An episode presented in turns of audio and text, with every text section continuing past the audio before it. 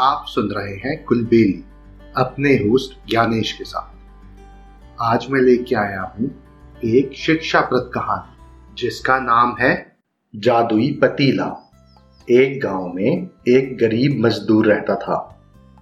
वो दिन भर मजदूरी करता था, लेकिन कड़ी मेहनत करने के बावजूद भी उसके पास बहुत पैसे नहीं थे। एक दिन की बात है। मजदूर एक सेठ के खेत में खुदाई कर रहा था। खुदाई करते करते उसकी कुल्हाड़ी एक बड़ी सी चीज़ पे टकराई। उसे लगा कि ज़रूर ज़मीन के अंदर कुछ बहुत कीमती चीज़ छुपी हुई है। उसने उस जगह को खोदना शुरू किया। कुछ समय खोदने के बावजूद भी उस चीज़ का अंत भाग नहीं मिल रहा था। बहुत समय खुदाई करने के बाद एक बहुत बड़ा पतीला ज़मीन में से निकला। पतीला इतना बड़ा था कि जिसमें एक साथ सौ लोगों का खाना बन सकता था। पतीला देखकर मजदूर बहुत उदास हो गया। उसने सोचा कि इतनी सारी मेहनत करने पर भी एक पतीला निकला।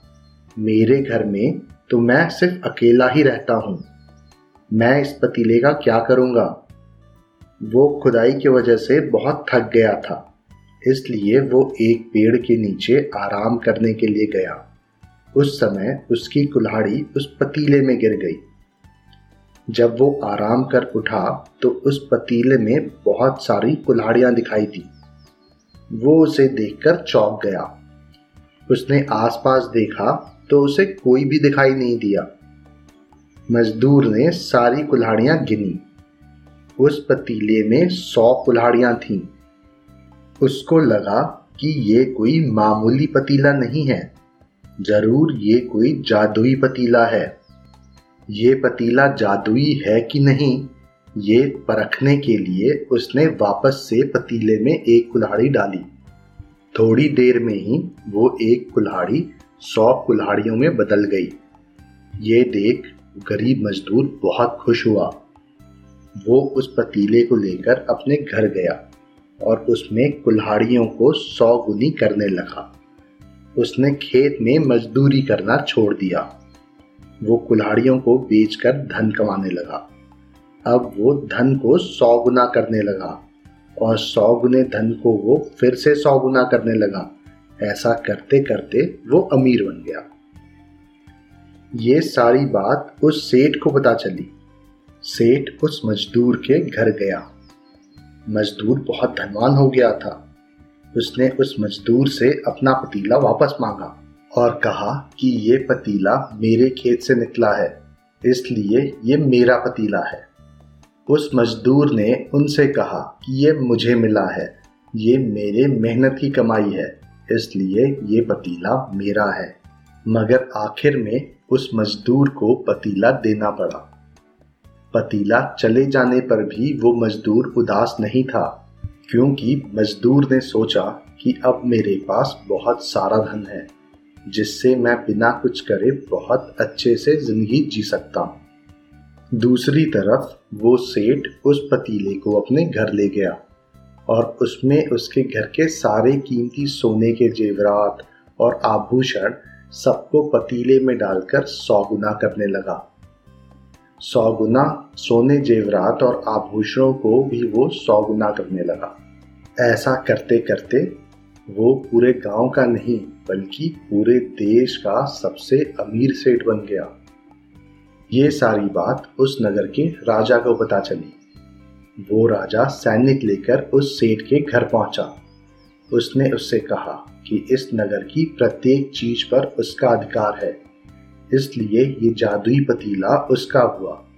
ऐसा कहकर उसने उस सेठ को धक्का दिया और वो पतीला लेकर चला गया। वो राजा उन दोनों से बहुत ज़्यादा लालची था। उसने अपना सारा खजाना सौगुना कर दिया। उस सौगुना खजाने को भी उसने वापस सौगुना कर दिया। ऐसा करके वो दुनिया का सबसे अमीर राजा बन गया। एक दिन वो राजा उस पतीले के पास आया। और सोचने लगा कि इस पतीले में ज़रूर कुछ होगा जो उसको जादुई बनाता है, क्योंकि ये पतीला दिखने में तो बहुत साधारण सा है। इसलिए वो उस पतीले के अंदर गया और उस पतीले में ढूँढने लगा। तभी उस पतीले में उस राजा के हमशक्ल राजा आने लगे। धीरे धीरे करके उस पतीले में से सौ राजा निकले। वो राजा अपने सौ हमशक्ल को देखकर घबरा गया और अपने आप को मारने लगा और कहने लगा कि ये मैंने क्या कर दिया? मैंने अपने आप को ही सौ गुना कर दिया। पतीले से निकले हुए सौ राजा अपने आप को असली राजा मानने लगे। ये बात बहुत बढ़ गई। बात इतनी बढ़ गई कि वो सौ राजा एक दूसरे से आपस में लड़ने लगे। सभी राजा बराबर बलशाली थे। इसलिए वो सभी राजा लड़ाई में मर गए और उस लालची राजा का भी अंत हो गया जिसने सौ राजा निकाले थे। इस कहानी से हमें ये सीख मिलती है कि ज़्यादा लालच बहुत विनाशकारी होता है। मुझे उम्मीद है आपको ये कहानी पसंद आई होगी। ऐसी और कहानियाँ सुनने के लिए हमारे चैनल को लाइक और सब्सक्राइब करें। इस कहानी को ज़्यादा से ज़्यादा शेयर करें। जल्दी मिलते हैं एक और नई कहानी के साथ। तब तक के लिए धन्यवाद।